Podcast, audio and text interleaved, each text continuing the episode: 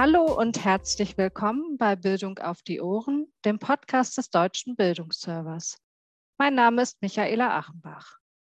In dieser vierten Folge in der Reihe Digitalisierung und Organisationsentwicklung schauen wir auf die berufliche Bildung und das Thema Lernortkooperation. Wie verändern sich Lernortkooperationen unter den Bedingungen der Digitalisierung?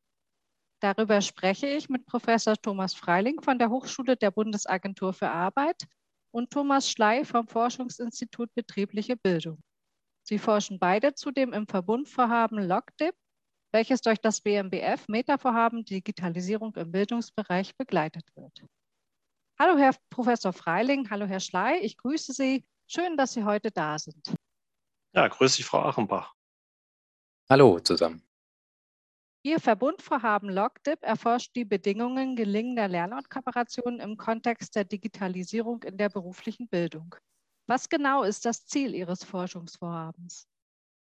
Ja, im Grunde genommen geht es um die Intensivierung der Zusammenarbeit zwischen den Lernorten. Dazu muss man sagen, Berufsschulen, Betriebe, aber auch überbetriebliche Bildungseinrichtungen.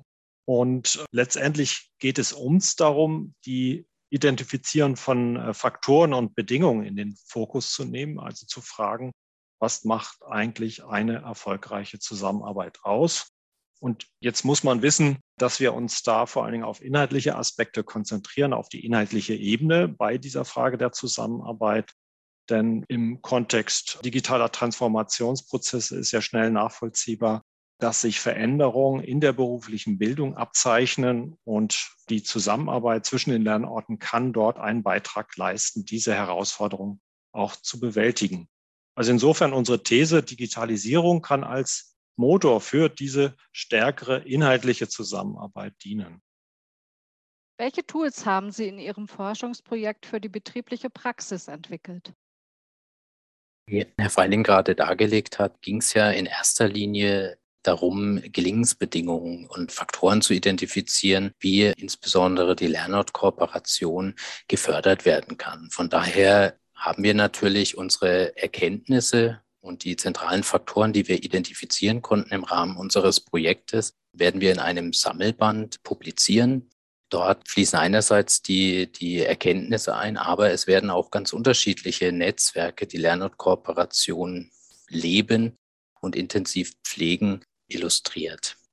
Des Weiteren haben wir ein Online-Tool, einen sogenannten LogDip Online Selbstcheck entwickelt, der ja unterschiedlichen Partnern der, der beruflichen Bildung, also Betrieben, Schulen, aber auch überbetrieblichen Bildungsstätten es ermöglichen, ihre eigene Lernortkooperation, ihr eigenes Lernortkooperation-Netzwerk so ein bisschen einzuordnen und ja, Tipps zu bekommen, wie diese Lernortkooperation dann entsprechend auch weiterentwickelt werden kann.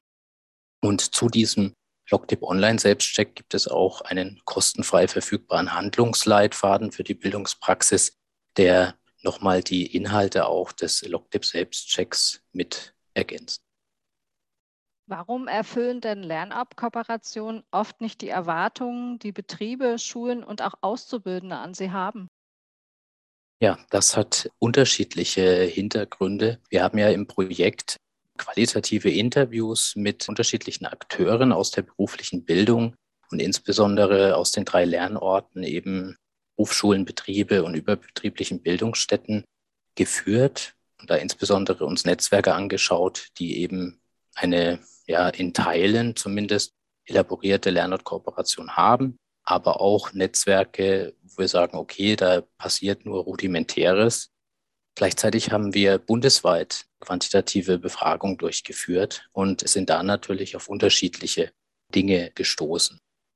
Was auffällt ist, und das bestätigt auch so ein bisschen Forschungsergebnisse, die es schon gibt, dass die Lernortkooperation häufig ja anlassbezogen stattfindet und eher zu organisatorischen Aspekten. Also man informiert sich gegenseitig, insbesondere zu Leistungsständen von Auszubildenden oder auch, wenn es irgendwelche Herausforderungen oder, oder Probleme aktuell gibt. Was selten hingegen im Fokus steht, ist tatsächlich so ein bisschen die Bearbeitung, ja, so inhaltlich konzeptioneller Fragen oder auch die didaktisch-methodische Zusammenarbeit von Themen. Und das hat eben unterschiedliche Gründe. Die Lernortkooperation wird häufig so erlebt, dass sie zum eigentlichen Tagesgeschehen in der Ausbildung häufig noch dazukommt. Also so ein bisschen on top. Und deswegen hat manchmal, ne, vor allem wenn es auch viele zusätzliche Herausforderungen gibt, die Lernortkooperation häufig das Nachsehen. Die Hürden, die, ich sag mal so, auch einer vertiefteren Lernortkooperation in inhaltlicher Zusammenarbeit oder didaktischer Zusammenarbeit entgegenstehen, sind häufig technische oder personelle Ressourcen, die fehlen. Also die Frage, wie viel Zeit habe ich eigentlich, mich damit zu beschäftigen? Oder wie passen eigentlich die ja, Technologien oder die technischen Tools, die ich in der Berufsschule nutzen, eigentlich zu denen in den Betrieben vor Ort. Gleichwohl gibt es auch unterschiedliche Interessen bei den Akteuren, sei es jetzt in ökonomischer oder eben auch in didaktisch-methodischer Hinsicht. Und was wir auch häufig identifizieren konnten, ist, dass manchmal auch die Stringenz in der Organisation der Kooperation fehlt. Also es gibt keine, keine Regelmäßigkeit. Es gibt wenig äh, Verbindlichkeit, wenig gemeinsame Vereinbarung, auch was Ziele und dergleichen angeht. Und in Bezug auf die inhaltliche didaktische Abstimmung, insbesondere wenn es um neue Ausbildungsinhalte geht oder eine andere Art und Weise der Lehre oder Ausbildung, das erscheint den Beteiligten häufig als zu komplex, um das in der verfügbaren Zeit entsprechend anzugehen und umzusetzen. Wodurch zeichnet sich eine gelungene Lernortkooperation aus? Ja, wir haben dazu ein Modell entwickelt, um die Erfolgsbedingungen auch systematisch zusammenzuführen, die bereits erläuterten empirischen Erkenntnisse ergänzt um theoretische, vor allen Dingen netzwerktheoretische Erkenntnisse. Und da sieht man zum einen, dass es auf die relevanten Akteure ankommt, die regelmäßig zu den interessanten Themen, das ist der zweite Bereich, die Inhalte zusammenarbeiten. Wir denken da an ein erweitertes Netzwerk, also nicht nur die bereits benannten drei klassischen Lernorte, sondern auch weitere Bildungsunternehmen, aber auch Hochschulen in manchen Regionen in diesen lokalen Bildungsnetzwerken partizipieren. Also es kommt auf die Akteure darauf an, die Intensität der Zusammenarbeit, aber auch auf die Themen. Und da wollen wir ja vor allen Dingen stärker auf die inhaltlich-curriculare Ebene adressieren, weniger, was bislang sehr im Vordergrund stand, das Organisatorische, also die Fragen von Leistungsständen von Auszubildenden. Was wir festgestellt haben, ist, dass es vor allen Dingen eben in dem Beziehungsgeflecht, das ist die dritte Dimension, auf eine sehr starke vertrauensvolle Zusammenarbeit ankommt. Also Netzwerke müssen sich kennenlernen, ein Vertrauen aufbauen, um längerfristig zusammenarbeiten zu können. Das versteht sich schon allein netzwerktheoretisch. Und in diesem Beziehungsgeflecht bringen sie dann unterschiedliche Ressourcen ein. So das Ideal, aber auch so die Dimensionen des Modells, die das dann im Einzelnen in den von Herrn Schley schon benannten Publikationen dann ausgeführt werden und erläutert werden. Nichtsdestotrotz, es bleibt die Dringlichkeit einer Steuerung, auch in kleineren Netzwerken. Wer das denn nun tut, das ist sehr plural möglich. Wir haben sehr elaborierte Formen in Mecklenburg-Vorpommern beispielsweise gefunden, wo es Vereine gibt, die von Unternehmen getragen werden, die derlei Koordinationsaufgaben übernehmen. Aber es gibt auch Berufsschulen, die diese Aufgaben mit anschieben. Und da ist verständlich, und das ist die fünfte Dimension, dass es entscheidende Ressourcen braucht für die Regelmäßigkeit in der Kooperation und für das En der Aktivitäten. Das sind so mal die fünf wesentlichen äh, Dimensionen einer gelungenen Lernortkooperation. Im zweiten Reviewband des Meta-Vorhabens Digitalisierung im Bildungsbereich beleuchten die Autorinnen Katharina Hähn und Annika Niehoff vom Institut für Arbeit und Qualifikation der Universität Duisburg-Essen die digital gestützte Zusammenarbeit von Organisationen in der beruflichen Bildung. Für die Lernortkooperation haben sie zwei Thesen formuliert. Die erste These lautet, digitale Tools verbessern nicht automatisch die Qualität von Lernortkooperationen. Und die zweite These, Potenziale für eine Stärkung der Zusammenarbeit werden weiterhin erst durch soziale Austauschprozesse nutzbar gemacht, sodass insbesondere bereits bestehende gelungene Lernortskooperationen weiter gestärkt werden können. Stützt dann Ihre Forschung diese Thesen? Ja, vielleicht kann ich zu der ersten These ausführen. Also digitale Tools verbessern nicht automatisch die Qualität von Lernortkooperationen. Da sieht man auf jeden Fall, in der Tat bestehen auch in Bezug zu unseren Ergebnissen auffällige Parallelen. Und das liegt daran, dass auch aus den Ergebnissen deutlich wird, dass zwar die Tools eine wichtige Voraussetzung der Kooperation sind, aber eben keine hinreichende, denn ich hatte ja eben gerade ausgeführt, dass es verschiedene Erfolgsdimensionen gibt, die wichtig sind. Und die Frage der Kommunikation, Kooperation gestützt durch digitale Elemente ist eben nur eine davon. Es kommt sehr stark vor allen Dingen unseren Erkenntnissen nachher auf die Akteure und das Beziehungsgeflecht drauf an. Das sieht man auch daran, dass vordringlich bislang noch sehr stark das Telefon und der persönliche Kontakt als prioritär benannt werden.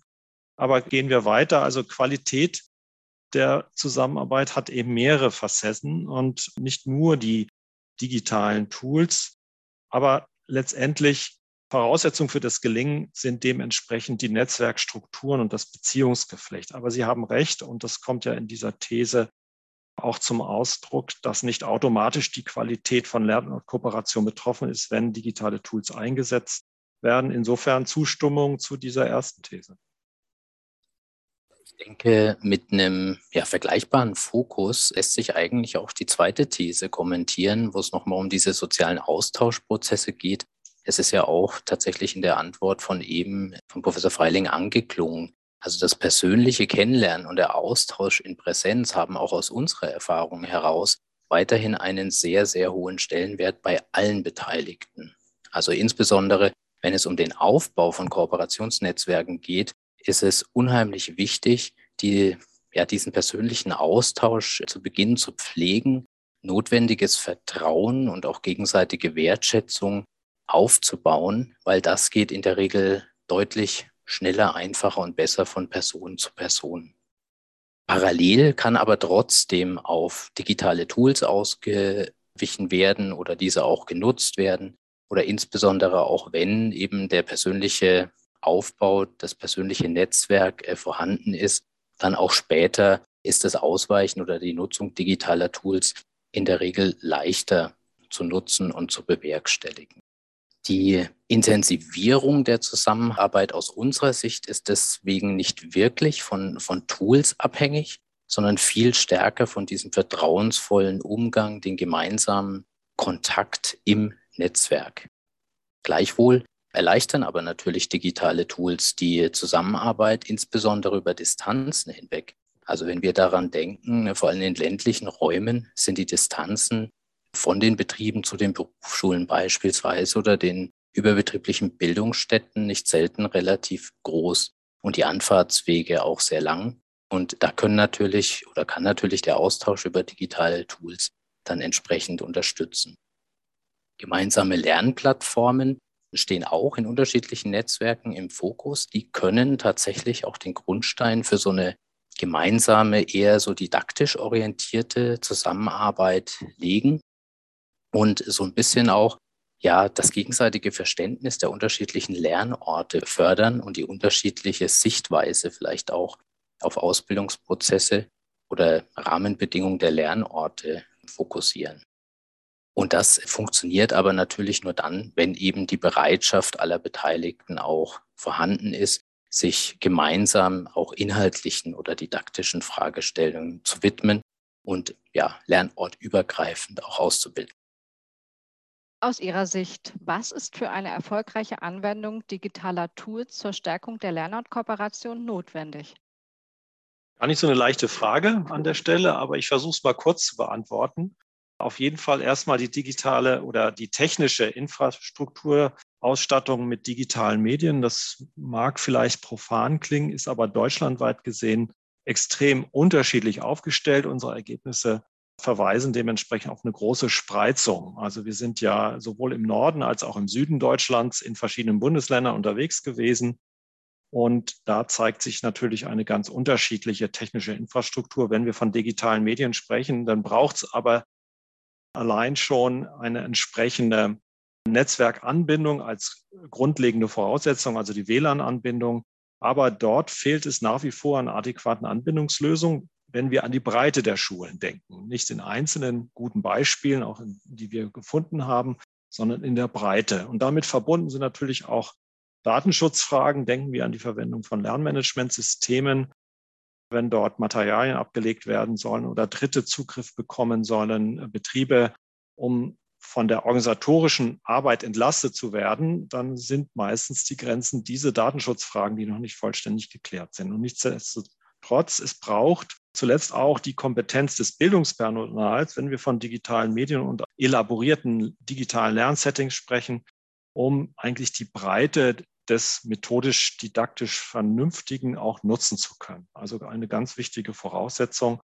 Wir haben mit sehr vielen Personen, Lehrkräften, Fachkräften, Bildungspersonal Interviews geführt. Also ein hohes Motivationslevel ist eine wichtige Voraussetzung. Das ist, glaube ich, schon angeklungen. Das Interesse, sich in solchen Lernsettings zu bewegen als Fachkraft, als Lehrkraft. Und dazu braucht es Ressourcen, da, um sich dann dementsprechend vorbereiten zu können und das Setting wirken zu lassen. Das ist nicht selbstverständlich. Leider ist das so. Und dementsprechend werden unsere Handlungsempfehlungen auch entsprechendes aufbereiten. Es gibt gute Beispiele, wie das in Hamburg der Fall ist, wo entsprechende Zeiträume zur Verfügung gestellt werden. Solche Lösungen können auch durchaus bundesweit von Bedeutung sein. Also man merkt ein gewisses Maß an Komplexität, die in Ihrer Frage steckt, aber zu beantworten mit diesen zentralen Erkenntnissen aus dem Projekt heraus. Lernout-Kooperation geht eben nicht nebenbei. Das war die Hoffnung vieler, aber es zeigt, es braucht die entsprechenden Voraussetzungen. Lieber Herr Freiling, lieber Herr Schleich, danke Ihnen sehr herzlich für dieses informative Gespräch. Sage allen Zuhörerinnen und Zuhörern Danke für Ihr Interesse und Ihre Zeit und bis zum nächsten Mal bei Bildung auf die Ohren. Ja, tschüss, alles Gute. Tschüss und vielen Dank für diese Gesprächsmöglichkeit.